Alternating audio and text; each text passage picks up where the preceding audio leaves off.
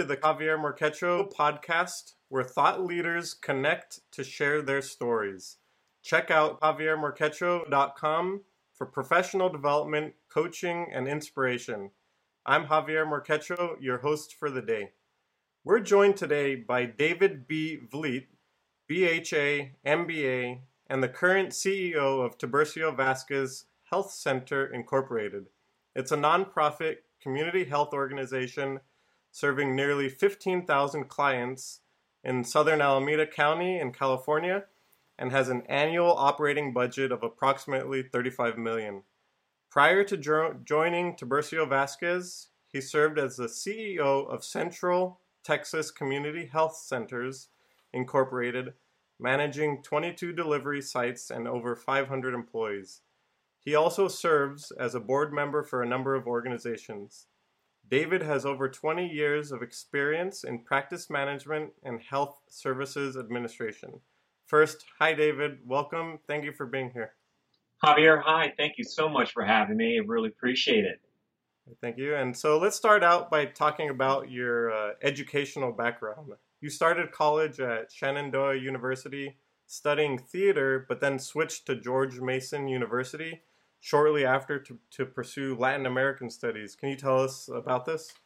I did, you know, and I like to frame my education in, in a way that um, I think is easy for a lot of people to understand. Is I, I took a break and finished my both my degrees as an adult. So I got my first two years taken care of as a theater major. Thought I wanted to be an actor, and uh, at some point realized that that might not exactly be the way I should go, although I, I was okay at it.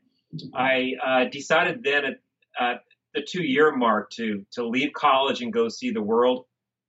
And uh, I did that and I went to Mexico and I can give you, and we'll give you more detail, I think, as we talk about that um, later. But I went off and spent some time in Mexico to learn Spanish and to um, have a, you know, a, a cultural, multicultural experience. I guess today they call it a gap year. I probably should have taken one of those. But after I um, had a couple years out in the real world, I uh, ultimately reapplied and, and went to pursue and finish my undergraduate degree and later my master, my MBA. And so, um, how was the experience of going from one degree to another degree? And because um, I'm thinking of someone in the audience who may be in a similar situation uh, back then, what advice would you give to someone who's on uh, who wants to pinpoint their education or career path, um, and they could be very well in um, different fields of study, but how do they choose what to do? Well, I think this is uh, a really great question, um, Javier. I think we expect a lot in our culture.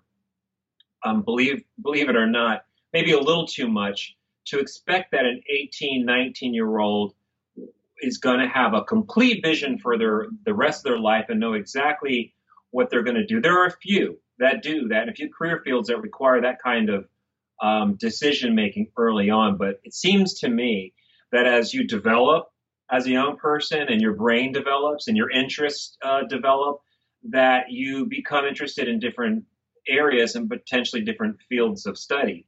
And so I think that, you know, in my case, my interest definitely developed as I uh, as I was growing more mature, and as I decided that maybe acting wasn't something that was practical for me as I went out into the real world. As I mentioned, it began to shape um, what I wanted to do. And so by the time I went back to school, I had been in Latin America and um, really felt that my calling as a as a human being was to work uh, with uh, Latinos and Spanish speakers, but more importantly, I knew that I had an international bent to what my career ultimately would end up doing.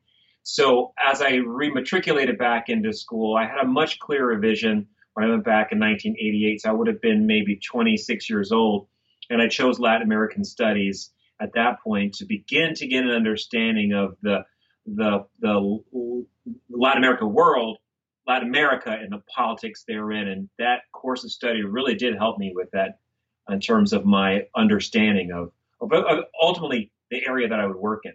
So when you were in Latin America, what about being in that area uh, gave you the interest to pursue healthcare?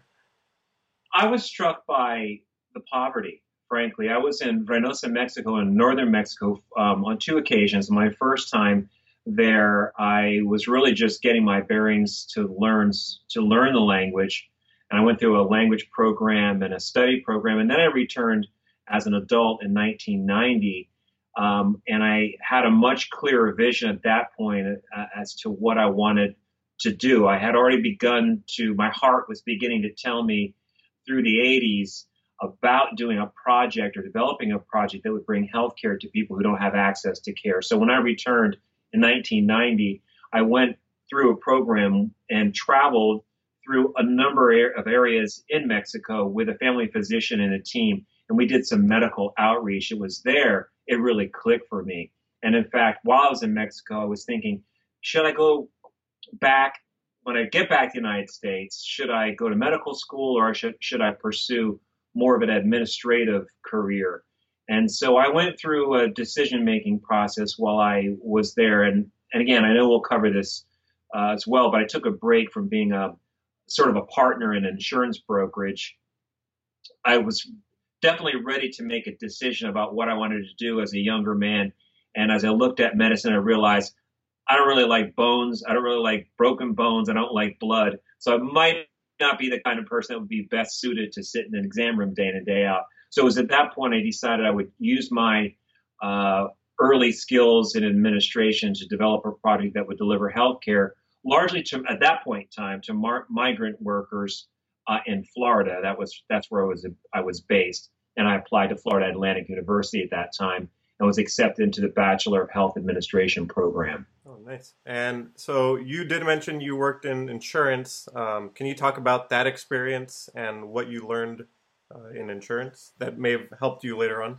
I sure can. You know, um, as I mentioned, I, I, took that break, and so I w- I didn't have a degree. And insurance was and is a business back in those days, and I think that it still is, where maybe a baccalaureate degree isn't absolutely necessary in order to have a um, a full fledged career. Of course, we now know that uh, you know we want to pursue those degrees. I feel because we don't want people to tell us we can't do something, right? Um, they also, of course, add to the entire part of who you know aspect of who we are. But I became a an insurance underwriter, meaning that I, I basically two things. I sold insurance policies for commercial properties, and then I became an in-office person where I was underwriting commercial properties. And that work um, was really foundational for me in terms of how I organized myself and organized um, uh, how I thought about business. But it also gave me a trade. I was able, to, as a customer service rep, I was able to manage a book of commercial accounts. And I was able, to, I, got, I got paid for that, obviously. When I went back to school, I was able to do that part time work. So it, it equipped me and allowed me to have a trade that I actually really enjoyed and, and, and, and I needed it. And so you said you did go back to school at Florida Atlantic University, study health service administration. Um, when you chose health health uh, services, um, what was it that was your motivation for you to stick with that field? Well, first of all, at that point, I was really convinced I wanted to do healthcare, and I was. I also had this vision for a mobile clinic, and I figured if I was going to ask people for money to help grant fund this, I probably ha- ought to have the right credentials. But if we backtracked to to the early '90s, um, the health administration degree was relatively new. Um, right these days, the master's in health administration is rather common. It's a very good degree. It's a strong degree that you can layer on top of a number, number of undergraduate degrees and prepares you for work in the health in the health field. At that point in time, uh, the Bachelor of uh, Health Administration was a little was a little less uncommon, but I really wanted to gain an understanding of what was out there in terms of I didn't have any experience, hands-on experience in health care other than having done a little bit of support in the um, group health insurance area when I was in the insurance business. But I didn't really understand how managed care work, worked. I heard about capitation. I heard lots of terms, and I didn't understand it. So when I went back to school, I was um, I was introduced to, and of course, the, the early 1990s is a lot different than it is today. The healthcare scene, and it was there that I got a really kind of a good background, a rigorous background in a variety of disciplines, including statistics, of course, finance. Um, I had some social science uh, uh, courses that were really uh, important. There was just a good emphasis in the program I went to around critical thinking, and that that really prepared me both for my career. I think it also gave me an edge um, in in the marketplace as I began to look at what I wanted to do full time in the healthcare program, and not to um, fast forward too much, but I like to remind particularly young people today internships are still a great way for people to get to know you and to um, develop some acumen in an area you're interested in. We have summer internship, uh, limited interns here at our organization. I did an internship for my my capstone project project, and that really exposed me to the practical workings in healthcare and exposed me to, to potential uh, uh, hirers, people that would hire me. So that was an important part. Even as at that point I was a young, young man with a family, uh, the internship was critical in my next steps. So what was the internship, and uh, what did what did you do? Um, I did an internship with a health plan in South Florida near Miami called at that point, in, in those days, Physician Corporation of America, now defunct. Um, it later became FPA Medical Management, but I essentially um, did um, community outreach and did a a project that talked about something that was actually new back in those days, which is very common now, called uh, managed Medicaid managed care uh, planning. So in the early 90s, there there it wasn't as common for Medicaid to be um, managed a, Medi- a local Medicaid program to be managed by a private Medicare, uh, sorry, a, a private uh, health plan. That was unusual in those days. Now we have a variety of uh, Medicaid managed care plans. So I did a paper that explored uh, that, what it meant, and what the potential for that market was. And that was a capstone project that I worked on. And so after graduation, did you continue working at that organization and or what what did you do after graduation?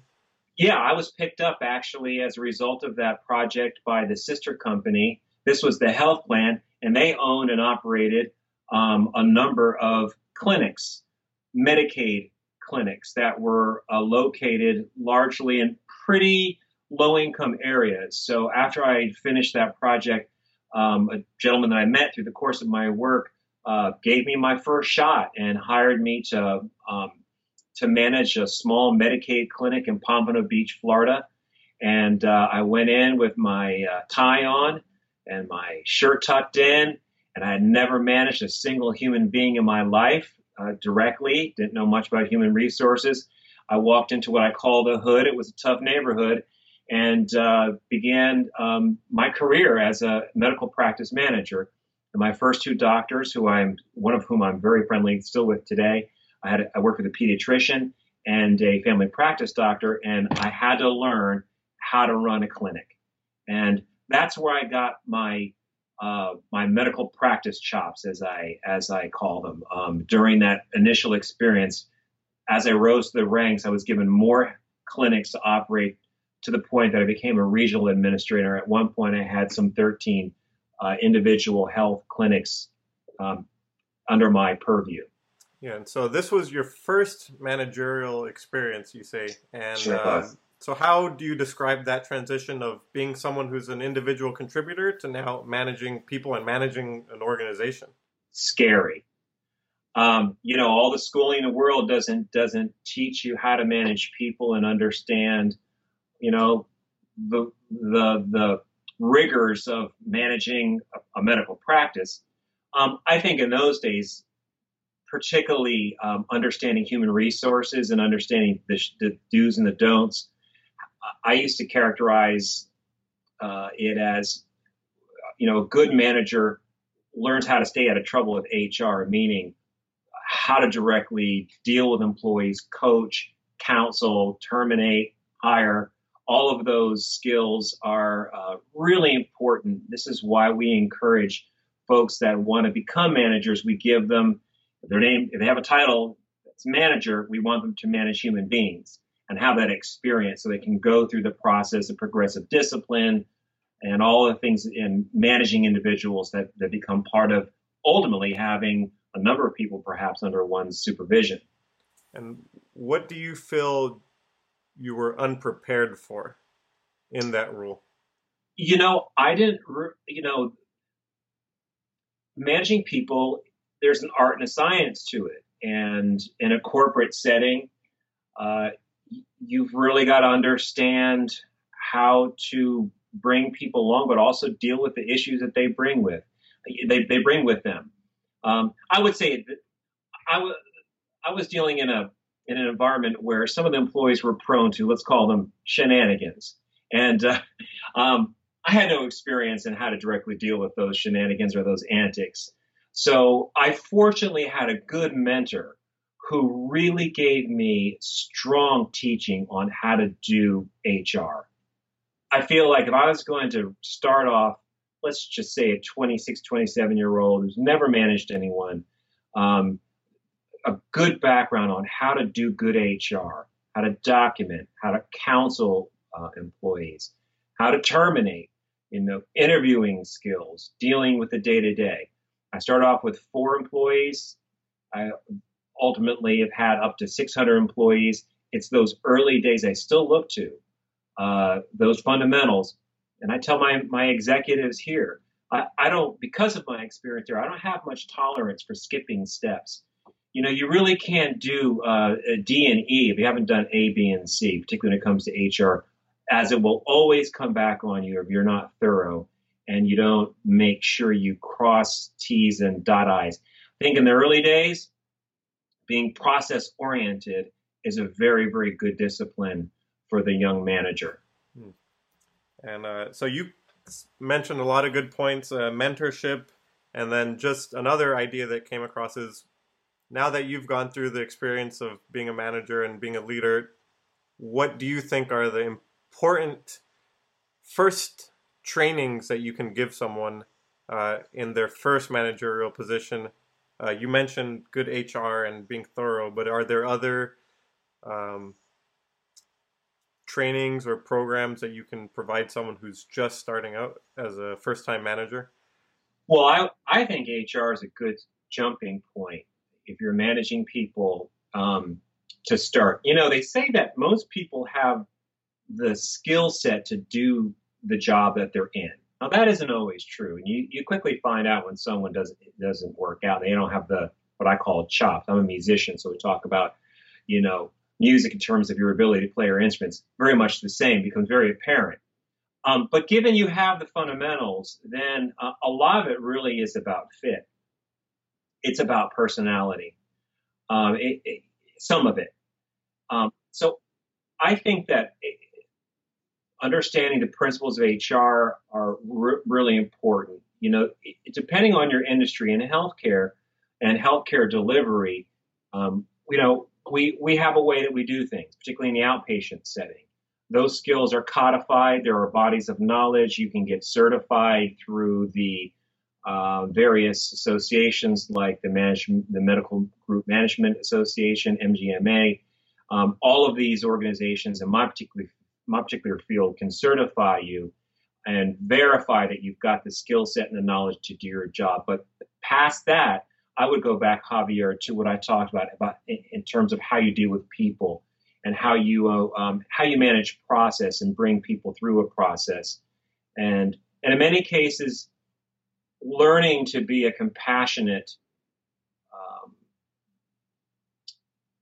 manager is really important. Compassion, understanding, and that nice mix of compassion and oftentimes discipline. And you also touch upon you had a really good mentor. Um, can you talk about that experience? How did you come across this person, and how did the relationship develop? And what were the roles and responsibilities of you as the mentee and him as or her as a mentor? Well, I, I haven't spoken to him in years, and I think hopefully I'll pass this link to him. But my, uh, I'll give a shout out to my first manager's name was Pedro Font, and Pedro was um, in the military. He was fresh out of the military when I first met him, and so he he was pretty tough, but he had that really excellent mix where he was able to draw talent out of people, but he was but he was rather he was direct, but he was really clear about steps and what was next and what you could expect from him. He also had a very clear hierarchical um, sort of view of the world because he was in the military. And perhaps in, in industry, some industries were not quite as hierarchical as he may have been. But even though he was a little heavier, or heavy, heavier handed in that area, it taught me a little bit uh, more about organizational structure and the roles that um, you know the role that you play as a manager and your responsibilities um, in, in, that organization. So Pedro was a really excellent um, mentor to me. Um, he was, and I feel he was really a brilliant people manager, and I was able to watch him. You know, I, I like to say in music because I play jazz and blues. I play jazz very you know, on an intermediate basis. I'm still learning. I play blues pretty pretty well, I think. But uh, you can't build a cabinet unless you watch a cabinet maker and you see the nuance about the beveling, how you put the glass in, how you stain, how you put the knobs on, right? I think there's a lot of analogy there as it relates to how you do your work as a manager. When you have someone to watch and to emulate, that's really strong. You know, you you can pick up those skills and and employ those. And as a mentor, would you go to him for questions? Um, how did you interact with him, or was it mostly watching and modeling his behavior? I'm really thankful that. Again, this is only maybe 1993, 94. I'm really grateful that he was on me like glue. I mean, he stuck to me like, I mean, he also was a younger manager. He's probably only a few years older than, than me, if he was at all. I don't know, but he'd been in the organization um, longer than I had, and he was really proving himself.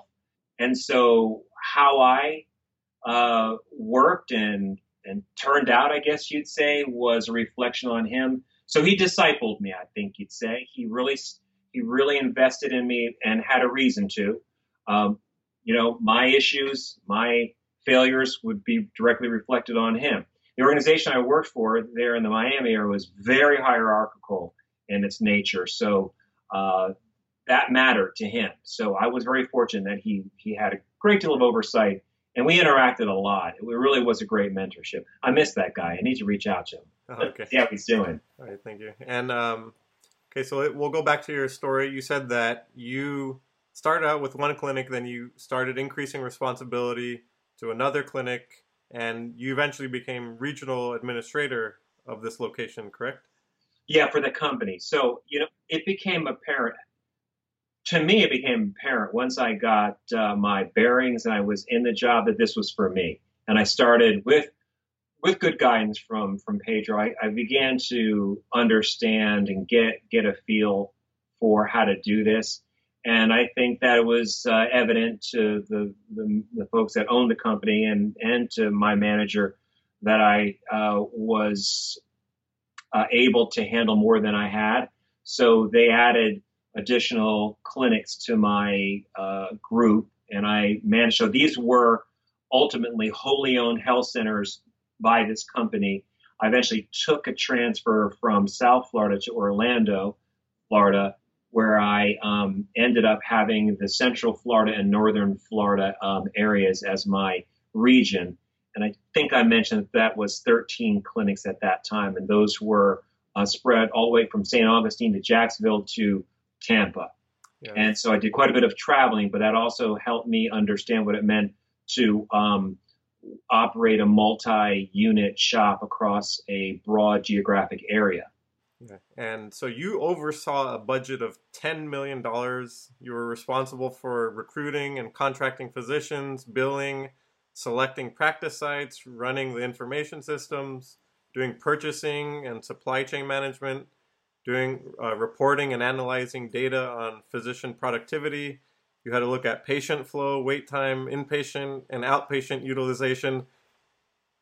How is it possible for one person to accomplish all this and to oversee everything and to make sure the whole region is running smoothly? You know, um, it's uh, as you're listing all those things that I was thinking, man, I I forgot how much fun that was, and I forgot about all those things that uh, were thrown at me. To tell you the truth, um, they sound more daunting than maybe they were, but this was just the fundamentals of running a business. $10 million budget may sound like a lot to a lot of folks. Um, I've had up to a $70 million budget. Um, I've been responsible for uh, uh, both large and small. Um, but those were the fundamentals of business. I had to watch the P&Ls. I was responsible for the various profit centers, and I really just, you know, how you eat an elephant one bite at a time. There wasn't a lot of time, a lot of patience afforded me. Um, but I feel like when you're ready for something and you get on the bike, you get on the horse, things come together. The balance, the energy, the the creativity, and so I learned all those things pretty much on the job. And I will say, I feel that my undergraduate education really helped me, particularly in the area of writing. We didn't do a lot of email in the early 90s, but I was able to write effectively, write proposals. Um, I had guidance, of course, and I had some pretty serious opposition and challenges from folks that I worked with on occasion, which made it even more interesting. But I think that as I as I did it, I became more uh, intrigued with it, and I took more on. What what differences in leadership or management styles were there from managing one clinic to managing the entire region? There's a specific skill set in practice management as it relates to dealing with providers, physicians, people who provide the care.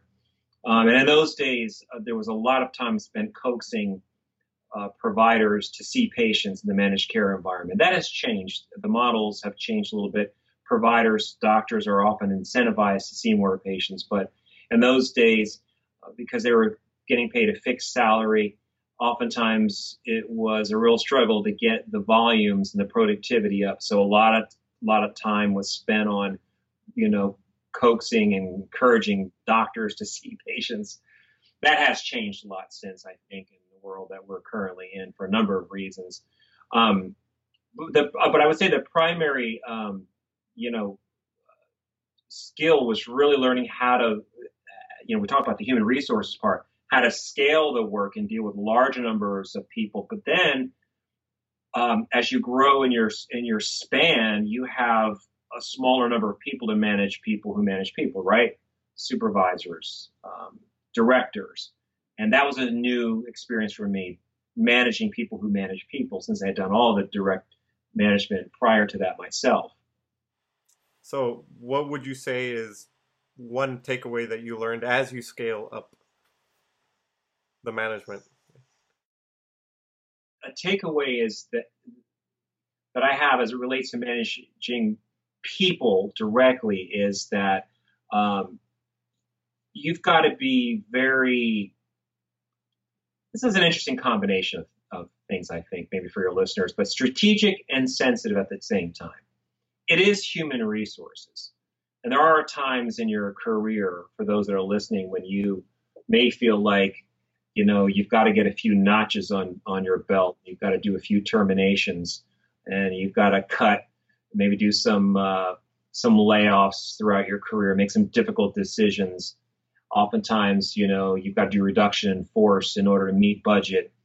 Um, I would encourage you that while you do those things, that you remember the human part of what you're doing and the compassion, and understand that you know people's lives matter. And I think that was something that I had to learn, and I did learn as I grew as a manager. Takeaway to answer your question would be, you know, be human be compassionate, be thoughtful and careful. Um, there isn't shouldn't be a lot of pride in just sort of cowboying it or cowgirling it and for the sake of doing that. Sometimes there's pressure, and the bottom line will, will often drive that. But do that in the context of of human compassion. All right, that's really good. And you did say it was a lot of fun. You had a lot of energy, a lot of creativity, um, but you also mentioned that um, you had have you had to have balance. So, were you working literally nonstop around the clock at this point, or how was the schedule pretty normal? I was working hard. I was tra- at the point that we're now in my career. I was traveling across Central Florida and going to different clinics and doing visits and audits and and uh, you know it's in our notes. We talked a little about this in our pre-interview. Um, but I had exposure to a very abusive um, executive in the organization, something that I think we definitely want to talk a minute about at some point. Um, I don't know. We should enjoy those times because, uh, you know, as I even reflect good 15 years now back on those times, um, times could have been a little more, could have been a little more fun. They were difficult. I think that's okay early in your career. You know, you, you've got to go through some things so that later when you become an executive director or a CEO, you've been through all of those experiences that make you the person that you are and make you suited for the job that you're going to eventually uh, be in. Um, but I would say that uh, I took way too much abuse from a particular medical director who just had an abusive personality. And um, I wish I had reacted differently. But as I look at it now, there's no excuse under any circumstances, under any circumstance, to, to take that kind of abuse. I wish I had used the the HR resources that I was so trained in to have addressed the way he was treating me. Um, but it made the job unpleasant until finally I did move on from that company. But I, I still think of that individual every so often. Word got back to me years later that he, he treated me like that because he thought I was talented. But I, if that was, if that was a reward for being talented, I didn't really need that, you know what I mean. Um, I think that's an important point here. Be the manager, be the director, be the CEO you'd like to have. Um, I learned later as I moved on to the Nemours Children's Clinic, which is a DuPont related uh, organization, that the culture of the organization is largely set by, the, of course, by the people in it, and it's set by the leadership. Um, how you speak to one another, um, you know, whether you tolerate certain types of language. We are very aware now and have all kinds of training against abusive behavior, sexual harassment. That wasn't the situation here. Um, you know, but if we want to have a culture or like I said, be the manager, be the director, be the CEO that you'd like to have. Yeah. And going one more question about that, how would what advice would you give to someone who is undergoing uh, adverse circumstances or a hostile work environment, um, similar to what you mentioned, where you had someone who really uh, was opposed and gave uh, uh, a lot of struggle. You know, you just reminded me, Javier. I don't know that we even had any training, as far as I can remember, the early 90s around hostile work environment. That's exactly what this is. You know, and I think I wish I had that tool available to, you know, to me to make that report and maybe make things, uh, make things better. I don't remember exactly the entire uh, part of your question, but I would say this. Um, clearly the things that we accepted in the workforce years and years ago, like how women had been treated and marginalized, underpaid, uh, and other folk in the workforce, you know, relegated to certain tasks. We don't accept that anymore. As soon as we see it and we identify it, we call it out. So things have changed in the past 20 years. Uh, 20 years ago, I think we were still in a place where these weren't common practices, these weren't common trainings, and for those millennials that li- that are listening to me and, and younger, they don't tolerate this at all. I mean, as far as they're concerned, you know, they're I have a, a niece who I just had a conversation with who's 25 years old, as is my daughter, and um, they have different expectations um, and don't tolerate certain behavior from employers that we once did. So, in answer to your question, I think that be familiar, be uh, equipped, understand the policy, and, and pull the trigger when you need to for your own when your own good for your own good if, if it's necessary. Other than that, then then then work your management structures. Oftentimes, we know that you have to manage up, and not everybody is. Not everybody's easy to work with, and part of the challenge is sorting through how you work through a diff- difficult management structure or individual and a high pressure environment. And it's up to you to figure that out. And oftentimes, you'll grow through it, and you should grow through it. Yeah. And so we'll go back to your story, and there's a lot more I want to talk about. Um, which is what you brought up. But um, you said you went to Nemours uh, after, and you were a senior manager for clinic operations. Uh, you oversaw uh, operations for pediatric medicine and surgery practices. Um, how is this role different than the regional administrator position in the previous company? Well, for those in healthcare, Javier will tell you that that working in the for-profit, um, this actually is really in across business. I think in general, moving from uh, for-profit to nonprofit is a pretty sig- significant change. And that's what happened here. The companies I worked for were for-profit company. I believe they were publicly held. And then I went, so I went off to work for this DuPont-related world-class uh, pediatric s- specialty clinic where, wherein Mr. DuPont, um, Alfred I. DuPont, was a Florida entrepreneur Maverick had left the bolus of his um, wealth to the establishment of a clinic that would take care of children with special needs without regard for their ability to pay, known as the Nemours Children's Clinic. And uh, I felt like I had died and gone to heaven. I went from two different environments, from a highly pressurized environment to a very mission driven, client focused environment. And it was a completely different world. And it was, uh, for me, a very much a needed change and has served as the foundation for all of the work that I do in terms of healthcare as relates to to, to um, compassion and having service available to those that need it. Now, um, the the work was quite a bit different because it wasn't primary care primarily; it was pediatric specialty care, and so there I learned the rigors of, of private practice management and what it meant to manage uh, subspecialists and divisional divisions within a, a multi-specialty practice. So I had 18 at one point. I had 18 practices. Half of those were surgery, uh, general surgery, pediatric surgery, urology, um, a couple others that were thrown in there, uh, ear, nose, and throat. And then I had the medicine divisions as well pulmonology, gastroenterology, the non-invasive, I guess you'd, say, uh, um, types of, of, specialties. And that was a fantastic experience. Uh, it was there that I learned about the the relationship that an outpatient practice has with a with a hospital. And I learned many of the things that I, I've used in my career uh, were so important in that role and have been formative. Um, a lot of it has to do with um, uh, the analytics and understanding the money and understanding uh, payer mix.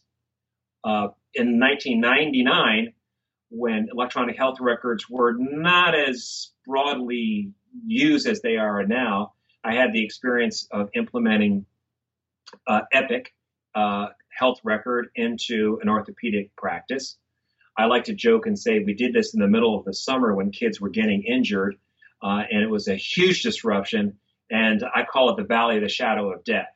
Uh, that wasn't the time or the place to introduce an electronic health record into a into a medical practice, but it was really, really a, difficult but great experience. That whole experience working with an organization who was that was dedicated to providing health care to kids that didn't have it.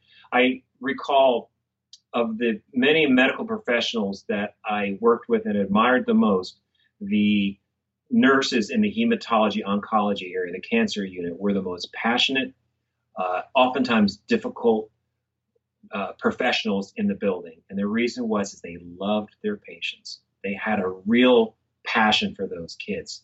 They protected them. They didn't like the shenanigans that administration oftentimes introduced. They were very patient care focused. And it was there that I, I developed a very patient, uh, I think, customer oriented focus during my time in the children clinic, the children's clinic. Yeah, and at this point, uh, within one year of working at Nemours, uh, you had your opportunity, an opportunity to get an MBA. That's right. So, um, and you went to Nova S- Southeastern University, and you had an emphasis in entrepreneurial studies. So, what did you learn uh, at an MBA that helped you with your career at this point? Well, here's what I learned. And that is, particularly as a CEO, is that it is it was a rare opportunity, a fabulous opportunity that this organization uh, gave me, and that they agreed to pay for my uh, my master's degree. Essentially, when they hired they hired me, uh, again it was DuPont related, so they had a, a, pretty robust tuition reimbursement program, but they didn't have to do what they did, and that was that they compressed five years of tuition. Uh, think it was roughly twenty thousand dollars worth of tuition for me to pursue and finish my MBA. That's one of the greatest gifts I think I've ever been given apart from all the gifts of life and all the other good things, was that my uh, my boss, my mentor, Bill Winder, a pharmacist himself who had an MBA, um, agreed to let me go back to school part time, and I went, did all those evening hours, and started slogging away at that MBA, working at night. Um, on the courses on accounting and going to class over the weekend for 22 months. Um, you know, without that support, I wouldn't be standing here today having this conversation with you. Um, that degree program opened doors and really essentially assured that doors wouldn't be shut where they could be shut because I didn't have the credentials to do that. But it was a wonderful opportunity, and they did um, have a, a, a, a, policy where you had to stay for a certain number of years in order to repay. Uh, and I did do that uh, as a as a way of gratitude, and I had no problem doing that. But I'm so grateful that they embedded that into my uh, my position. So I've worked really hard at this organization to make sure that we have a tuition assistance program. We just launched it. Uh, I want stu- I want employees here who, if they have an interest in an academic track, can go from you know nurse to LVN to RN to MSN to perhaps doctor degree of nursing or even go to medical school. I had a a provider in Austin, where I was CEO for a number of years, who uh, started off as an MBA. Fast forward many years later, he came back to us double boarded in internal medicine and pediatrics. So he is an extreme example of what happens when someone sets their mind and does all the academic training. There should be support for that. And fortunately, we've had the support of our board to embed some tuition assistance so we can see folks go get that finance degree. They want to work in finance or they want to learn about HR. If it directly relates to their work and their study or to potential, you know, in the in the healthcare field, and we think it's with their agreement that it's relevant, we will help support that. Yeah. And so, um, given that you did entrepreneurial studies as a focus in your MBA, did you want to start a business, or what about entrepreneurship? Um, did you learn that either starting something on your own or bringing that skill set back into the company and be an entrepreneur within the company. Uh, what uh, what were you looking to get with that part of your education?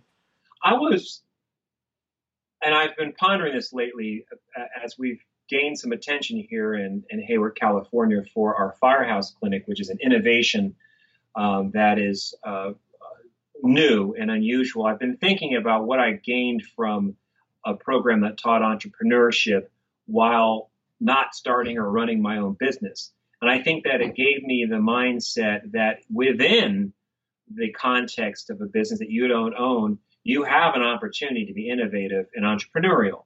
And that is seeing and sizing up opportunities that might benefit, obviously, the organization, fulfill its mission, but that are um, that are out of the box um, innovation, one of the definitions that I like about it is that it requires alliances typically that don't currently exist.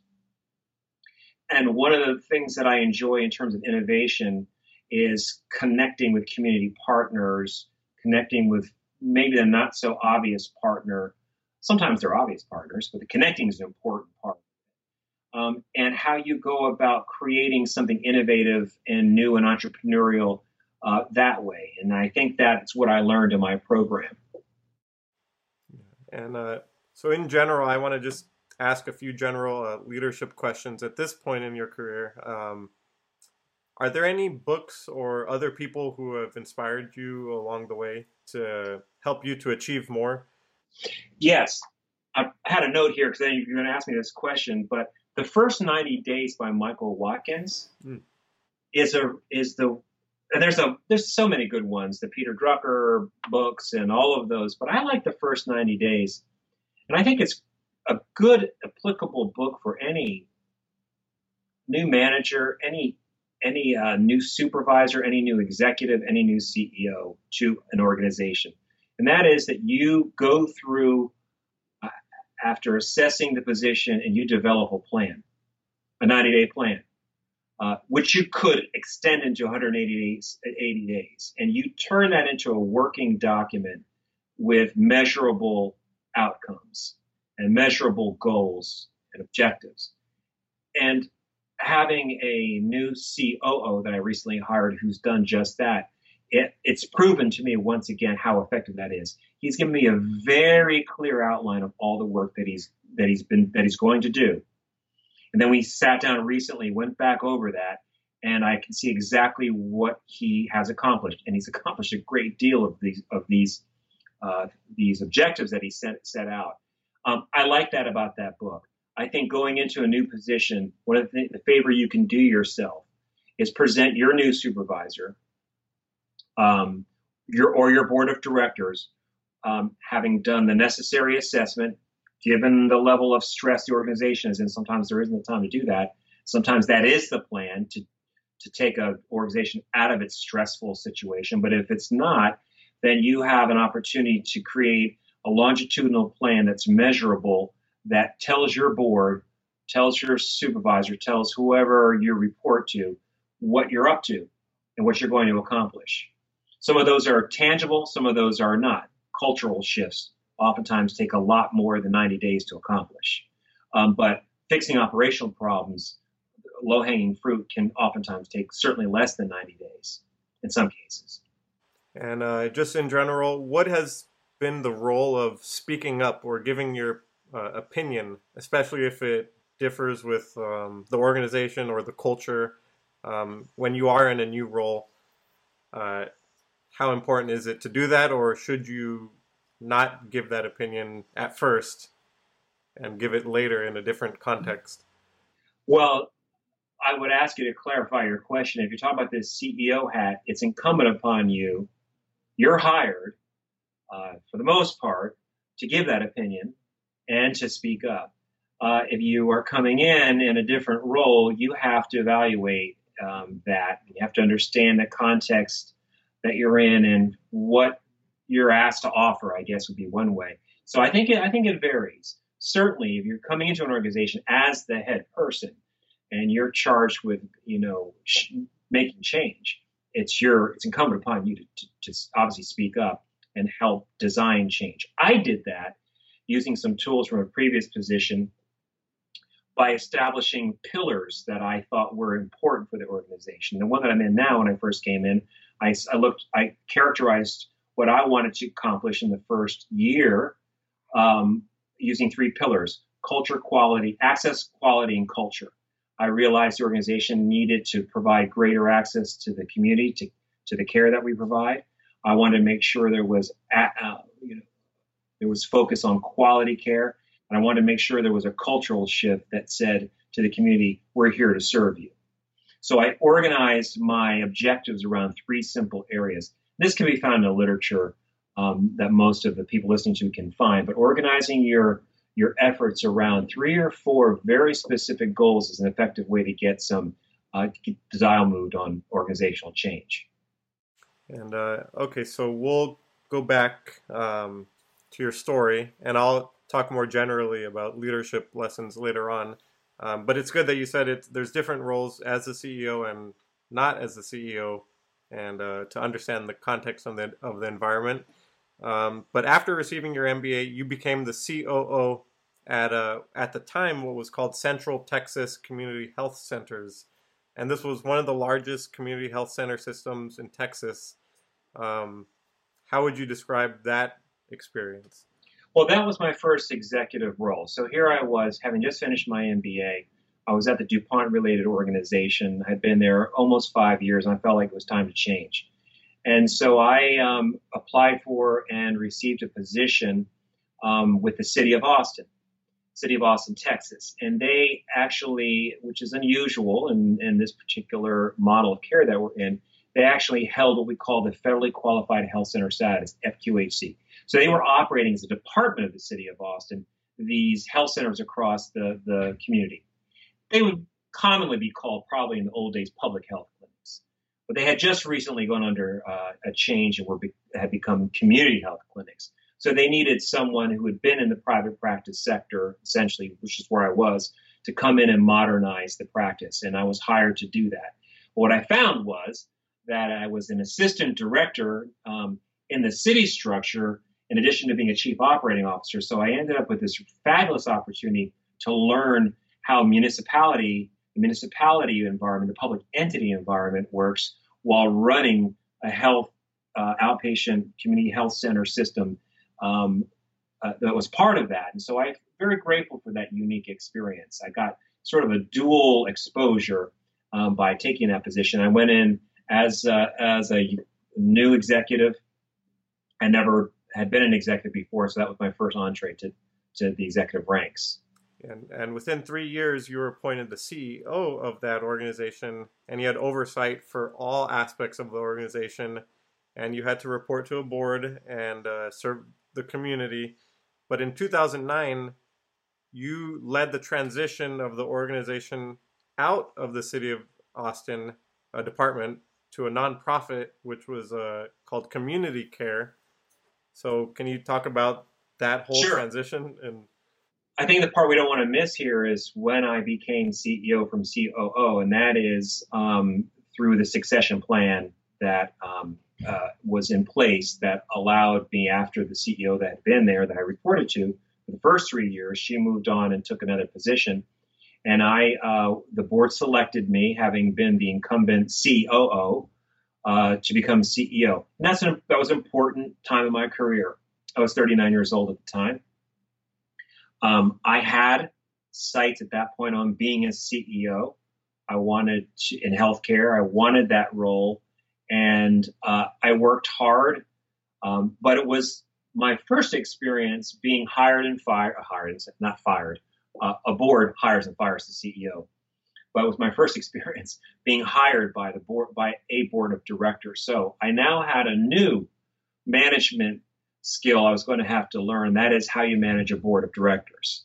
Um, certainly, uh, there are many books written on gov- governance that your listeners can read about, but that is, uh, from a personal point of view, has been one of the most uh, pleasurable, often challenging but most rewarding parts of, of the work is working with a, a board. Now, in our model of care, more than half of the board members must be patients of the healthcare um, operation that you're responsible for. That's what the federally qualified health center model is. It's a long-standing model, it has its roots in South Africa, and I won't go into great detail, but the the the majority of the board must be consumers of the services, and that's really that's really a different experience because those board members are actually patients of the system and they tell you what's going on.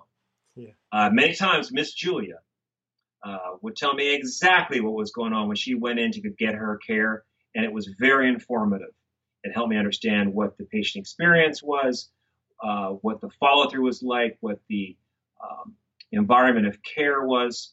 And it's a really a proven methodology that is widely used across uh, our movement, also known as the Community Health Center movement. So that was a really uh, extraordinary uh, wake up call for me was having to now manage a board of, of people that I had never I'd never done that before. Yeah, and you're right. Um, I did skip. We should talk about like uh, the transition from CEO COO to CEO. What do you think were the skill sets that led you to stand out to be the one chosen as CEO? Because I'm sure there might have been other people also wanting to be CEO. Well, I think in our case there was a specific, specific, there was a specific uh, transitional plan, succession plan that um, it, it became clear when I when I got there uh, that I would probably move into that position when my um, boss at that time, the CEO, moved on. So I had the support of the board already. And there are times when, of course, you are going to compete for the role. They're going to put out an RFP or, or do national recruitment for a position. And, you know, maybe you've been in the organization for a long time and find that you're now competing for the position that you want. I didn't experience that in this case. I was selected. Uh, they had their eye on me and they nurtured, they brought me along. And I, I have, I felt like that's sort of the byline of my career arc and my trajectories. I've had great support all along the way. I don't feel like um, I've had a, you know, I've hit a wall. I feel like there's been great support. I think particularly being African American in the 90s, I personally felt like there were opportunities that I could and should seize, um, both for educational funding and for, um, you know, in terms of it, opportunities. And I felt great support for, that. So as I as I moved into that role, um, the the thing I would highlight is it's a different pair of shoes. It's a different chair. Being an operator is a, is different than being a CEO. There's a different leadership quality that's involved. It's the same story about that you hear frequently about whether CFOs make it uh, are often able to make the transition to the CEO role. EO role. Much different dynamic. It's definitely a different hat, and I was surprised, frankly, and shocked at how different it was. How you go from doing wrench work to more architecture and more planning, more strategic work, and a lot more um, in the field I was in, in the area I was in, much more sort of connecting in public uh, uh, relations were community-based relations and politics. Uh, those become much more apparent, I think, for a lot of folk that have never been in the chair before and have come from a different position within the C-suite. Yeah. No, so what what did surprise you the most, and what? Well, I have a, a bunch of questions. What surprised you the most? What about their support and their nurturing? Uh, helped you to ease into that transition? Um, so maybe we'll talk about those two first. Uh, I think the politics um, were the among the, the most surprising to me. Uh, and an environment I was in, there were politics uh, that that had to be dealt with. Uh, the organization that I was responsible for received uh, property tax dollars, and where there are pub- where there's public funding, there's high levels of accountability. Um, in Austin, uh, the department that I ran often was covered by the news media. So there were things to consider there in terms of uh, making plans that were transparent and that the public could support. There, there was what I call sequencing that you had to learn. In public service, you really can't do C and D if you haven't done A and B.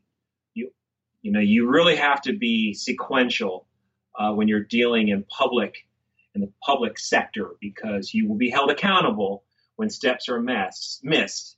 And this, again, I talked about Javier, the rigors of uh, the HR process I learned early on. Working in the municipal environment taught me a lot about business processes and the sequentiality related to that as it relates to doing RFPs, to making sure that the that notifications happen a certain way, that the right people are informed. Yes, I reported to a board, but I also had a city manager to whom I was accountable. So managing those various dynamics and the processes therein was very, very good experience for me. And so I spent seven years in that environment being, I mentioned before, I was an assistant director in the municipal structure. When I became CEO of the health center, I also became the rank of a, a director, a city director within the city structure, which meant that my peers were the fire chief, the police chief, the head of housing, public works, the utility. So I was on a different level dealing with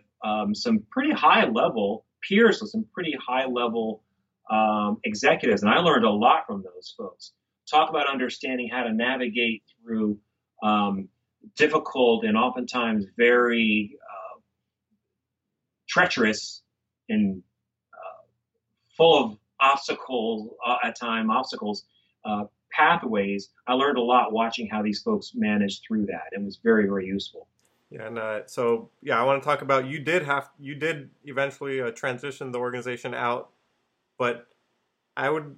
Do you have a story of uh, one of those difficult or treacherous scenarios that you did overcome and you did go through, and what you learned from that? I got so many war stories. It's it's uh, it's it's unbelievable. But for the purpose of this interview, I think since you pointed out the fact that I had to transition the department from a city department into a nonprofit, this happened by operation of law. The voters of Austin created a healthcare district, and so the the healthcare funding was now not being collected by the city government. It was going to be uh, collected by a, a, taxing entity, and that forced us to move all the healthcare services out of the city structure. Now, let me just tell you, people who work for cities and counties have a certain culture. There's a uh, there's a way about that environment. There's security there. Um, there are some really good benefits that larger entities have, you know, and these folks that I had at that point, I'm going to say we had maybe three or 400 employees. They were not interested in moving out of the city and losing their, um, their pension. I was also, I also had a, you know, a very nice retirement plan with the city. Um, we had to figure out how we were going to create some reciprocity. I'm not using the exact term, but make sure their, that their, um, service transferred and that they didn't lose anything. There was a lot of pushback uh, in making that transfer. It was very, very tricky. Um, the employees in the beginning certainly didn't want to do that. They didn't want to leave the city. They didn't want to leave, they didn't want to leave the protection of the city. But we knew that we knew it was the right thing. We knew that we needed, um, in addition to the fact we were compelled to do it, uh, to step our game up and become more community focused and community based required no longer being attached to the city, no longer being viewed as a, a department of the city, but instead being a nonprofit with significant funding from the taxing authority, we hoped would give us the agility to do more creative, innovative, entrepreneurial things in the community to raise the health outcomes of the community through um, effective outpatient care. And I think that's exactly what happened. And so, what I'm just curious, like, uh, as you're going through this transition, what kind of conversations are you having with the board in order to come up with this plan? Uh, or who are you mobilizing for help? Uh, how do you go about reorganizing it when, yeah, there is a lot of opposition? And uh, how do you come up with that higher mission, or how did you come up with your strategy to um, to move? Well, forward? I would say I would say it was uh, a heavily project, man, you know, a lot of project management. So let's just talk on the operational level. Certainly, there were all the moving parts that required, you know, you know, moving IT out of the city structure. But in terms of the higher strategic uh, objectives, Javier, um, there were uh, there were committees and folks from each organization, the taxing entity, the city itself, and then the future organization that sat down. We planned this as as de- in a, as detailed a fashion as we could. Um, we had a target date where the federal government would move our FQHC status, or federally qualified health center status, from the city to this new organization. So we had a hard date where we would, ta-da, become that new entity. And so we had to project manage. We had to be very clear uh, around strategy. Um, as I mentioned, anytime you're dealing with tax dollars, you've got to be clear, transparent, articulate, communicative, and engaging. And on many occasions, we didn't do the job we'd like to have done. I think that we did a pretty a pretty good job in, in keeping the public informed and the employees informed. So it took real thought and real hard work to make sure everybody understood what the strategic purpose uh, was I spent we all spent a lot of time explaining to people why we needed to do this, and had to have the narrative to do that. Yeah, and uh, do you at that at this point or in any point of your career do you ever look outside of the organization for inspiration or other examples of it being of something being done that you then bring in that uh, thinking or uh, knowledge back into the organization Oh, I I hope so. I mean, I mean, we ought to, particularly as as the heads of our organization, we're supposed to be the thought leaders. So I'm always collecting and observing and uh, listening, going to conferences. You and I met at a conference where a, gr- a great number of ideas among some very successful peers. Uh, there, they were in session sharing best practices. So yeah, absolutely, collecting and and getting inspiration from others is absolutely important. You you should ingest that and then meditate on that and and figure out what is applicable and then figure out how you're going to roll out those those things that could impact your organization. And um, now going back to the reorganization, how do you hold people accountable to accomplishing uh, that new change when they were opposed to it originally? in that case, I, you know, your question, that was a question in your list here, and I thought it was related to, and probably oh. is, to how we keep, how accountability happens okay. yeah. now, and, and I can answer that. Okay. It's yeah, really, yeah. that's a really good question. and I think people are interested in how do you keep each other accountable. Yeah. Okay. Yeah, related to that project, there were very clear accountabilities. And in fact, uh, one of the accountabilities I had was to ensure that the organization um, was as productive as possible. That was something we knew, and that the city, uh, rather the new taxing entity that had its own board, required of me. And that was a challenge I had in my career. There was moving that organization to uh, to more of, uh, I guess, say an ideal state where they were utilizing tax dollars to deliver care as effectively as possible. And that was a daunting task. It was a daunting task to take systems that are oftentimes uh, conditioned to do what they've always done and then ask them to do more. Uh, so the accountabilities have to happen. And those are, in my view, those are done through very clear plans with objectives that are measured. As it relates to the work I do as a CEO now, and I know my colleague CEOs that are listening will agree with me, you know, if you're running an organization in a team-based fashion with highly competent uh, people around you. I've got uh, a group of vice presidents and executive vice presidents, COO, CFO, um, CAO.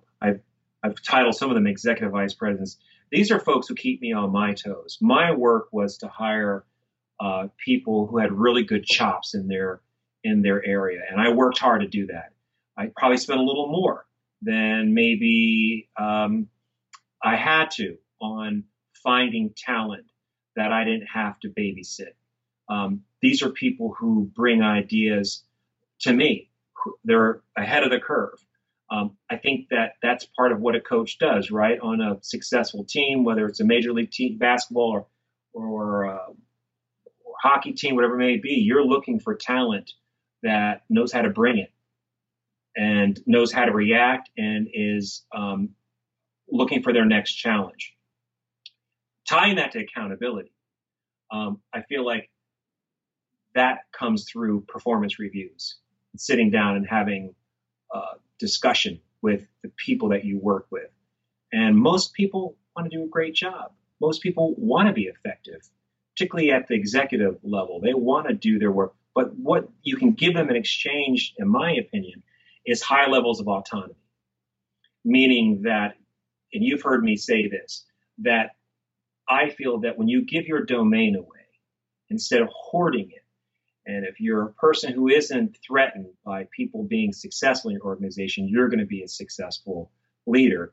It's my expectation by giving my domain away that people will take that and cultivate it. I want them to learn as much as possible because ultimately I want them ready for this chair that I sit in. To me, that's a huge reward. So giving your domain away and letting people experience that is critically important. I think there's accountability in that. Yeah. So, um, as you say, your interest is to share your an executive interest is to share your domain and to get people to a place where they need to go. So, w- what does this mean in terms of uh, like mentorship or nurturing or yeah, giving them the responsibility? Future leaders. I, simply put, um, we can't afford, particularly in this particular model of care, we have a strong tradition going back to the 1960s. We have some forebears I like to say that Tiburcio Vasquez Health Center started with its hands in the dirt. Someone way back in the 60s and 70s said we need healthcare in Union City, California. And here's how we're going to do it. And they made it happen. Um, and that happened across the United States, that many visionary uh, people uh, who came from the civil rights movement worked very hard to make sure that this particular model of care um, grew and was available to the communities across the, our great country. They're retiring, and they're going to retire. I'm 54 years old. I'll retire in 11 years. Uh, it seems like a long time. It'll go by fast. I really have a vested interest in making sure that there are people who will carry the torch that are behind me that will make sure this work goes on. And I want them equipped. I want them ready to sit in this chair and to have the vision the passion that um, our forefathers in this work back in the 60s and the 70s, the great leaders that you can uh, you'll you'd hear about. Go to nacnachc.com. You can read an overview of our work uh, at the National Association level. These were hardworking people who made who stood up this healthcare system that now employs um, I'm going to say 150,000 plus individuals. We see some 28 million patients a year. We are spread throughout the country in uh, 9,000 sites. There are about 15 to 1,600 community health centers in the United States, federally qualified. So our backbone is the passion and the leadership that makes this model work. And if you've been listening to the news, we are a bipartisan um, movement. People like health centers, Javier, because the return on investment is very high. Keep people out of the ER. We reduce the long-term costs, the, the longitudinal costs.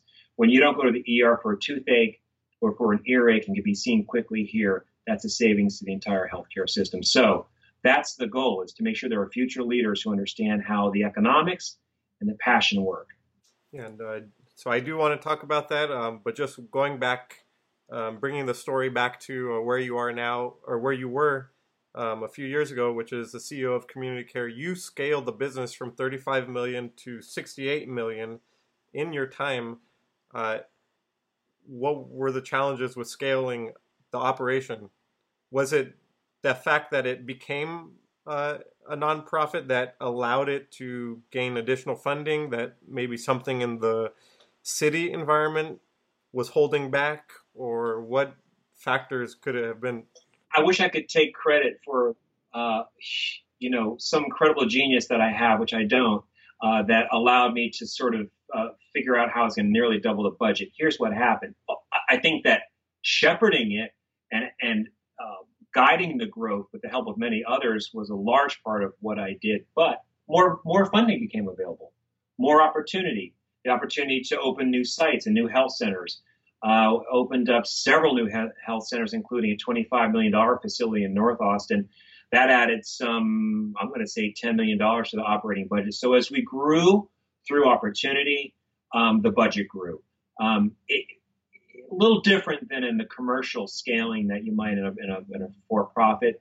Nonetheless, uh, these were dollars that now were uh, available that needed to be leveraged and that were des- destined and designed for healthcare. So the real work was designing how those services could be um, could be scaled, expanded, and and those dollars could be used effectively to bring an ROI, return on investment, that ultimately would bring a lower healthcare cost to the community, which is something we're all interested in. When we see higher costs, of course, then we see higher health plan costs, and those premiums show up in our when we, when we you know get our paycheck every month, we're paying higher premiums. And um, is there any other uh, lesson or idea you would want to share about that experience at uh, community care? Well, I think that un- oftentimes those exposure, those experiences come to you. You, you. you need to be ready to push out, right, and to develop and expand. And then sometimes you also need to be able to to react and pull in, and and grow and guide. So those are two two oftentimes different scenarios where you're going out looking for money and expanding or when there are there is funding available, you're figuring out how you're going to leverage and how you're going to uh, you know turn 50 cents into a dollar, and that's the exciting part. You asked me about the entrepreneurial aspect. There were times when we you know, we would think about the dollars that we have and how do we leverage those? Who do we partner with? How do we make that 50 cents into a dollar? That's a lot of fun. That was the entrepreneurial part that uh, I think I extracted from those experiences, but didn't learn necessarily in school. And also, one other thing while you were at that organization, uh, you were elected to the national board, and which I believe was National Association for Community Health Centers. Yes. And uh, so you were the youngest person there and looking out, there wasn't much diversity on the panel. Um, so how did this make you feel? And I know you did touch upon uh, yeah, sharing your domain and uh, providing opportunities for others, but yeah, just maybe give more perspective what you felt at the time seeing that. Well, I um, have actually recently, since I moved to Texas to uh, California, um, I am honored to uh, have been sent back to the national board by my peers here in California. I gave the seat up and came here, and I am going back. Um, and I do think uh, that it's an honor to work at the national level, help set policy for the health centers across the United States through the National Association. Um, what I feel, of course, is important is that we remain as diverse as possible. Um, we have a relatively d- diverse organization, and I think um, my colleagues in the organization would tell you that they, they definitely want to see a you know a cadre of young, diverse uh, health center leaders come forth, and I would like to help do that. And I would like to make sure that there is a pathway um, to national service and participation where uh, you know a variety of skills and skill sets represented, but that we have good diversity. And so I'm glad to be invited back on the board. As I, as you did mention, I do believe I was the youngest person on the board at that time, and about four years ago, and I was 48 odd years old or 40, something along this, in my late 40s, and I felt uh, that there needed to be more youth uh, involved, younger younger uh, board members, and I, I, hope to see that happen. And uh, so, and before going to your current role, which is uh, the CEO of Tiburcio Vasquez, um, I just have a few more general questions. Sure. What at this point you're already the CEO of a 70 million organization. You're on national boards. Um, what do you think were the factors that led you to be the CEO or, or you to be the youngest person? Um, what was it that you felt you did throughout your career that led you to that point? at so young, in your forties? Um, well, at that point, I had I had been working in community health for ten years, and that's actually not that long compared to some of um, uh, my colleagues who oftentimes have done this for 30, 40 years. I'm getting ready to start my 16th year. I'm still, in some ways, junior. To answer your question, um, I, think passion. That sounds so cliche, but if you're really, particularly as it relates to this work, interested in improving people's health outcomes, you work to that end, and you, and you put place that first and foremost, along with the sustainability of the operation of the organization you've you've taken. I think that speaks a lot, and I, and I hope that's what happened. That my passion, my interest in this work, and being a a torchbearer, hopefully it was evident. I think that that that it has been. And so you did talk about yeah, mission driven purpose and having a passion. So what when did you realize this was your purpose? I know you talked about when uh, before in college your college years you did your trip to Mexico and uh, going through uh, your career you realize this is what you want to do but how did you find what your passion was and how did you find your purpose was throughout the career well javier i think in many ways we're the sum total of our experiences right we uh, I, I'd say I've grown into this from the point I made that first trip to Mexico. I left uh, Shenandoah College with a, a trunk and uh, a book, maybe my Bible and a, and a book or two and my birth certificate. And went down to Mexico to go figure out how to speak Spanish and live in Mexico for a while, having left college. I think it started there. I'm very sure it did. And, and that's why I said earlier we expect sometimes young people to have it all figured out early on. It took me a while.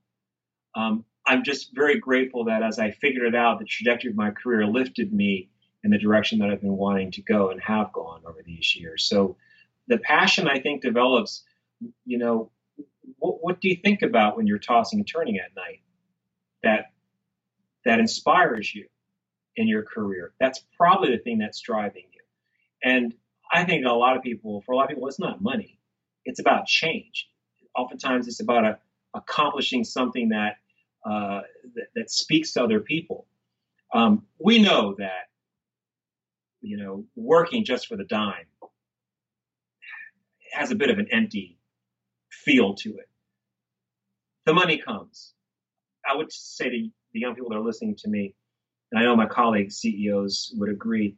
Um, the money comes, and and you know, in a nonprofit where we don't make huge sums of money and have elaborate golden parachutes or, or, or plans, but I certainly can provide for my family and my kids and my retirement and still love what I do and, and, and feel very mm-hmm. satisfied and travel and enjoy. So I think let your passion, let your, I know it's very cliche, but people know that it's true. They're passionate about lots of things. Channel that. So, what would you say your why or your cause is? My cause is is to improve the health of the community. And when I got back from Mexico in 1992 or 91 or two, I got a very bad infection, staph infection that rendered me pretty ill. And I didn't have any access to care. I certainly didn't have any money. Um, I was going back to school at the time, and I uh, I didn't have any access to care. My wife at the time happened to be a nurse, and she was able to score some antibiotics for me. Uh, and then I went and finally got treated. But that had a that made a deep impression on me. I, I, I didn't know where to turn. I didn't know where to get health care, and that has been part of why I feel that making sure people have access to care when they need it is really important. And uh, now in 2012, uh, you decided to move back to California to become the CEO of Tiburcio Vasquez. Um, it's a healthcare system that serves nearly 15,000 clients in Alameda County in California. It has an annual operating budget of 35 million. Um, when you first arrived, what did you learn about the culture of the organization, and how did you decide or find out what you wanted to work on? Well, as point of clarity, this was my this was my first time moving to California. I've had my eye on California um, uh, my whole life as a kid from New Jersey. I thought California was the land of you know sun shining, the streets were paved with gold, and college was free, and I wanted to come here. Um, so I was happy to have the opportunity to take a position here in 2012 and leave the 103 degree summers of Texas to get out here into the Bay Area and uh, I was hired by the board here to uh, to take over this health center. Uh, we we are closer to 25,000 patients in our panel. I got here is around 10,000. We've grown through Medicaid expansion because of the ACA, the Affordable Care Act. But I found a uh, an organization that, while having a very strong civil rights sort of root structure, um, had lost its way as it relates to its basic business responsibilities, It was not sustainable. We had barely sustainable. It was doing okay. We had about a half an hour, I, I joke, we had about half an afternoon of cash on hand when I got here. It just needed fundamental sustainability work, which we which we did, and we went about um, hiring uh, more practitioners and reorganizing our finances and doing just the wrench work to make this a much more solid organization than it, than it was. It had a very strong mission. Uh, this organization um, provides uh, WIC services, which is unusual for community health centers in some cases, and we have a very strong family support services arm. So we weren't when I got here, we weren't driving enough revenue through the medical dental practice, and that was the first thing I focused on. And you know, I also realized I got ahead of myself. Um, when you're the CEO of a position of a company or just any position, what what are the factors that help you to realize that oh it's time to move on to something else like uh, you could have probably stayed in texas but and i know you said you wanted to move to california but uh, at what point is it time to move on to something else Well, for the purpose of this podcast, I'll be blunt. I felt that I had been there um, at 10 years. I'd been there long enough, and that it was time for change. And um, the uh, the political winds were changing um, there and and the, in in the area, and some new things were were uh, were coming about that were of advantage to the community. And I think I felt it was fortuitous for for me since this opportunity to to come up to make the change, and I'm, and I'm glad I did. And my uh, my successor did a very nice job there in Austin, and I think they're they continue to grow. But I felt that it was time to move on, and I felt that I wanted to take on some new challenges and and start, you know, kind of back to the stuff I love to do, which is sort of build systems and fix systems and and grow and grow, and, you know, grow with a new opportunity. And in terms of uh, succession planning, uh, how soon from the point of knowing when you want to leave to actually leaving the organization is that like a one year period or how short or long of a time frame is it and what do you do to prepare the next person well i had i did do a succession plan well in advance of my departure probably a couple years. That's a responsibility that usually is built into the job description of most ceos particularly in the nonprofit sector. So i had that laid out who would take over in the event that i left. So I, I think I gave uh, 90 day notice once my opportunity came about, and then proceeded to to uh, you know move on and wrap things up. And so you've been at uh, Tiburcio Vasquez for four years now. What do you feel is your biggest accomplishment to date? I'm really proud of this organization. We just um, went through two weeks ago a very rigorous uh, federal exam uh, called the Operational Site Review that all of us that do this work that receive what we call Section 330 funding are are required to go through, and that is we have 19 key areas.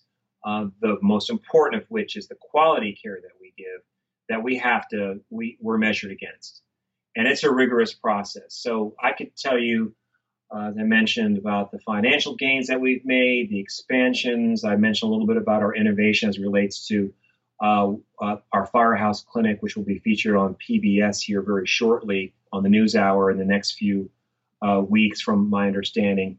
Um, all of that is fine and dandy, but if we're not delivering quality care, then uh, our work is in vain and accessible uh, care. One of the monikers and one of the programs I put into place here uh, here at Tiburcio Vasquez Health Centers was the 72 hour access to care promise. I was really sick and tired of giving the community this message. I don't, your listeners probably can't see this, but that is come, but don't come. We either come in, you can get in and see us, or you can't, but let's not give the community mixed signals. And so I went about making sure that we were um, meeting that re- that obligation to make sure patients could be seen when they need to be seen when patients are seen in a timely fashion, um, health outcomes greatly improve and ER utilization is reduced. So we, I'm very proud of the fact that we have appointments available. It's not, um, uh, we have a health, we have a health center where urgent care visits, or rather same day care visits can happen virtually uh, whenever they're needed but I wanted to make sure that we opened up and, and were available for the community as we're as we're supposed to be, and, and we've accomplished that. My new uh, vice president of operations has been very effective in, this, in assuring that, and we've had tremendous support from a wonderful group of providers and medical leadership that have taken this on and said we want to be available to the community. So I want to make sure I don't exclude that the people who do the work day in and day out are the ones who have made this happen. And that's the people that put patients in rooms, that check patients in, and importantly, the people with the stethoscopes that make, you know, who work very hard and in many cases could be earning a lot more money over at Kaiser or one of the other large health systems, but choose to work at a community health center like ours. Uh, so, what do you feel the biggest challenges at your organ, or what's the biggest challenge at your organization that you face today? Well, it's the, the new legislation is going to be a challenge. People have asked me, uh, the AHCA, the American Health Care Act, um, does have in it. Again, we're a bipartisan, um, you know, mo- movement model of care. But the fact is, is that many of us have enjoyed uh, Medicaid expansion It's added, in our case, 5,000 patients to our rolls. Those are patients that could be seen. Not all of them have been seen, been seen, but now had qualified for Medicaid as a result, as a result of the Affordable Care Act. Um, if the American Health Care Act is fully passed and is fully implemented, um, there's a chance, of course, that Medicaid will be will move to block granting, and that the states will be left with the ability to be more creative with um, their Medicaid dollars. But that the net effect, many of us believe, is that less people will have access to care. Medicaid, remember, was just, was primarily focused on uh, women, pregnant women, and children. The um, ACA raised the levels to 138 of poverty of the, the federal poverty level, allowing uh, adu- many adults to be covered. So they they had access to care where they did not before. So if that goes away, it really means that there are people who do not have access to care who currently have it now. So that's a challenge for us. Those are revenues that we, you know, for all intents and purposes, in many ways, we're a we're a Medicaid contractor. Our health center sees a large number of uh, Medicaid, and we also see a lot of folks because our mission requires us to see patients without regard to their ability to pay. We do see families that don't have they don't have documents, um, and people say, "Well, why do you do that?" Well, in addition to it being a compassionate thing to do, the economics are very simple. If we don't treat people who are out in the community who maybe don't have their documentation, uh, they often end up in the, in in the ER and uh, are treated at a much more expensive rate than they are in a facility like ours. So we've really worked hard to make sure we've made access to care available so everyone in the community that needs it. So what are your future plans for the organization or for the future pan- plans for yourself in your career?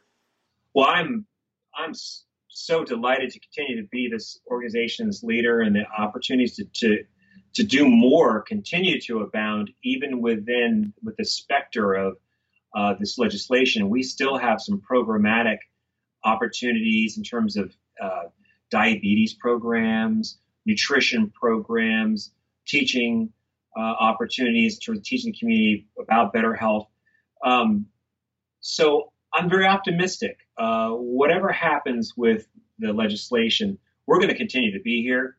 We, we were here before the ACA.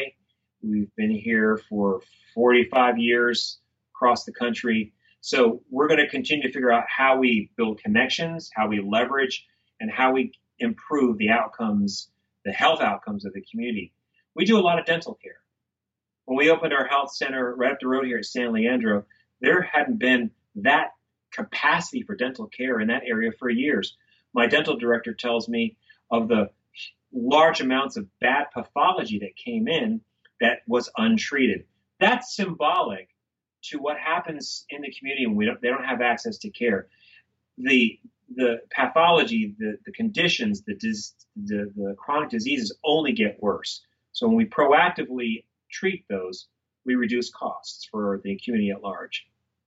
And uh, so now we have let's about 10 more minutes for the interview. I want to ask you just a series of questions, uh, and you can answer it uh, in a brief, maybe 30 seconds or a minute. Sure. But uh, um, so, for example, one of them is uh, how do you continue learning and improving your skill sets, given that there's many struggles to be a CEO and you're always encountering new situations uh, that are unexpected or based on law or just something happens that you weren't prepared for?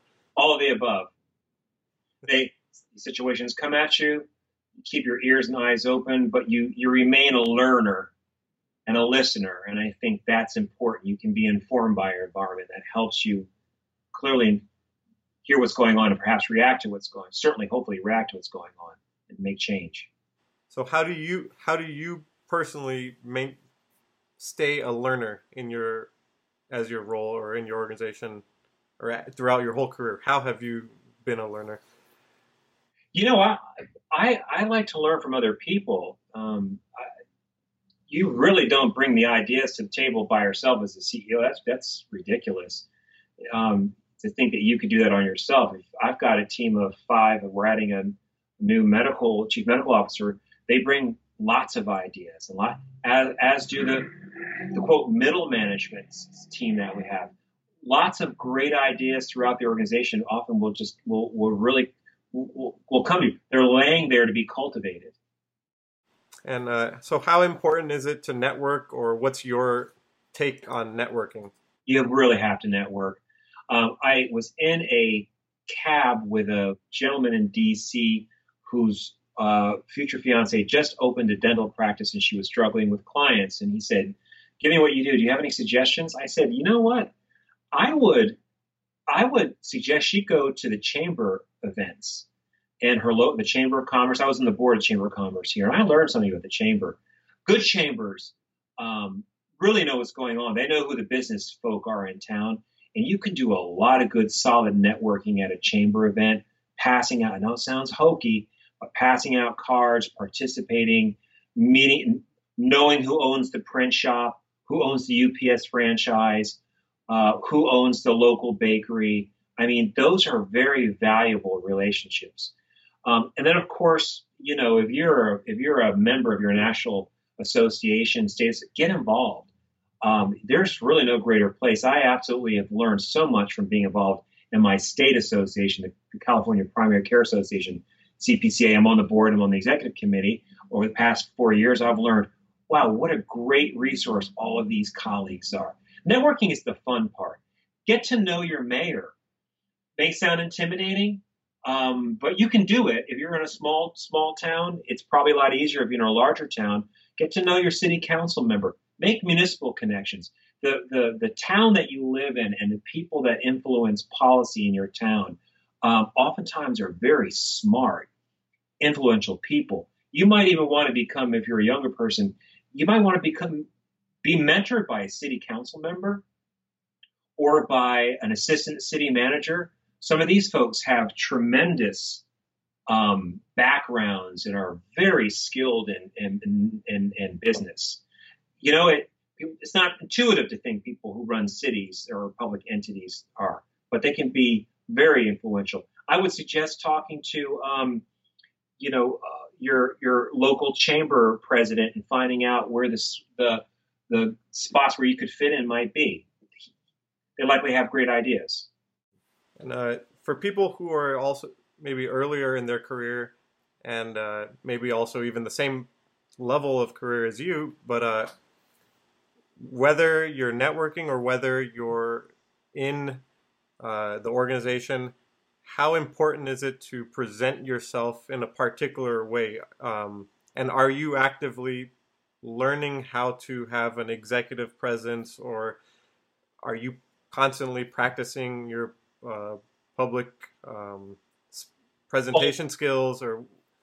Always. I mean i i you know, sometimes you get yourself into things and you're like why did i sign up for that? Why did i uh, agree to do that presentation? Challenge you know challenge yourself. Um, it, it's it, it's all free i like to call it in many cases it's all free education. When you volunteer uh, or or uh, agree to to chair a committee or agree to participate in, um, you know, a, a, a, focus group or some some area. That's not that's not the right term, but move into an area that's uncomfortable for you. Think about it as as as free education. It, there's some real key things you can learn by simply volunteering. I also suggest that being on a board for a nonprofit is uh, a very key experience. Learning how to um, to manage a nonprofit is certainly um, a, a, skill in of itself, but when you're on the board, you can learn a great deal about interacting with the CEO um, and uh, you know the, the, finances of an organization. I suggest that for people. Okay, so so my question is another question is from your experience, like what makes a good CEO, and are there skill sets that would make a good CEO that someone who's just starting out in their career could learn so that they could develop into a good CEO? Well, as you're asking that question, what if you set about being a CEO in the same way that someone sets out to be a physician or a dentist or an architect? CEO has a funny title. I don't know if Enron did that or Fortune 500. you know, if you want to use the title executive director, um, whatever works for you. But if you think you want to lead at that level, then pursue it, just as if you would pursue being accomplished in, in any other career field. Uh, it doesn't. It can happen by accident, but at some point, I made a decision I wanted to do this. So it didn't. I didn't just fall into it. I, I had a trajectory and a strategy, and I think that's important to think about it in that context. And uh, how do you describe yourself as a leader, and how do you define leadership? Those are those are really great questions. I would like to think think I just heard a little talk about servant leadership. I feel like after all these years, um, you know, I feel like I've been in a few gunfights and a few notches on my belt, but but I I would prefer now to serve the the team members that I have that are doing the hard work, uh, my executive team, and so I feel like I would characterize leadership as best described as being a servant to others and uh, being compassionate and and uh, supporting those who are, are, are coming along, but also those who are really doing the work. And so, what do you think is the best investment you've made in yourself to further your career? I, I definitely think the education. Um, I tell, you know, I meet lots of people who haven't finished their degree studies, and they're frustrated about it. And I think if you want to to be in a role like this, you probably could do it without the necessary degrees. But I don't feel like I wanted anybody to be able to tell me no because I didn't have something that I needed. So education, and then I think um, putting yourself into s- situations where you're you're maybe you're a little uncomfortable uh, has a, a, net a net benefit. You, you you come out of it having learned something, and those are skills you can use later on. And, um, what advice would you give to yourself 10 years ago or when you were just starting out?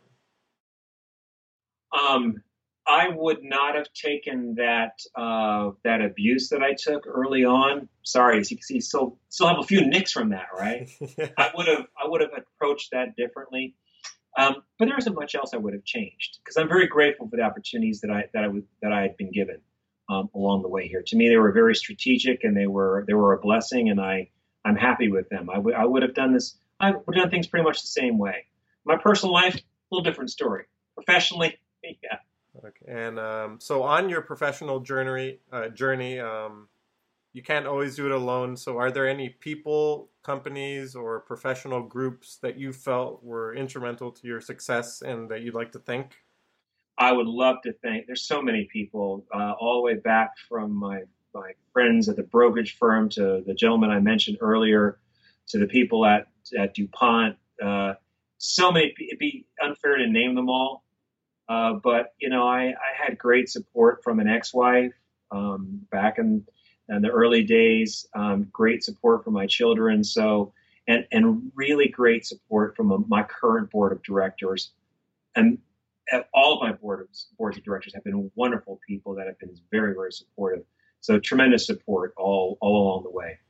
And the mission of the Javier Morquecho podcast is to share stories of uh, other thought leaders. So, are there any um, people in the industry or in any industry that you would like to learn from, or who you'd like to see as a guest on the show? Oh, I have. That's a really great question. Uh, there are some people. There's a gentleman uh, who's retiring out of San Francisco named John uh, John Gressman, and John is a, fantastic individual who's done so much in this space. Uh, he be he's a real inspiration. Um, I think a lot of uh, you know I think a, a, lot of some of the traditional CEOs, but uh, Tom Van Coverden, who is the CEO of the National Association of Community Health Centers, is a fantastic influence, as is Carmela Castellano Garcia, who is the the CEO for the state association. But locally, I have a set of colleagues: Marty Lynch, Jane Garcia, Sherry Hirota, Ralph Silber, uh, Marty Waukazoo, Zeddy Page. These are all colleagues who are unbelievably committed. Sue um, Sue Compton, folks who are very dedicated to community health who I've learned a lot from. If I left any of you out, please forgive me. Oh, okay. Yeah, I'll, I'll see if I can reach out to them, or if you want to share your show, this episode with them, um, they'll hear the. I plan to. okay. So if anyone wants to reach out to you, how can they do that? Please do at D-V-L-I-E-T, dvliet at tvhc.org. D-V-L-I-E-T at tvhc.org. And so once again, this is David B. Vliet. He's a B, uh, BHA MBA, and he's the current CEO of Tiburcio Vasquez Health Center Incorporated. Um, in today's episode, you had a chance to learn about his experience in practice management and health service administration.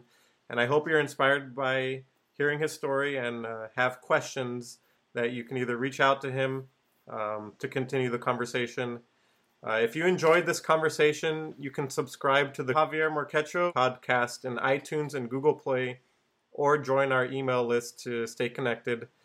Please like and share this episode to spread the word. And finally, we're here to continue the conversation, uh, and we want to continue discussing topics that are important to you. So, all questions and comments are welcome. Uh, please leave us a review and join the conversation. Uh, so, thank you, David, for being here. And thank you. You're a sharp young man, and thank you for making this uh, uh, project of yours very impressive. And um, it's gonna it's gonna go far. You're doing great work, Javier. Right, thank you, and uh, yeah, thank you to everyone who's listening uh, for being a part of the Javier Morquecho podcast. See you all next time. All right, take care.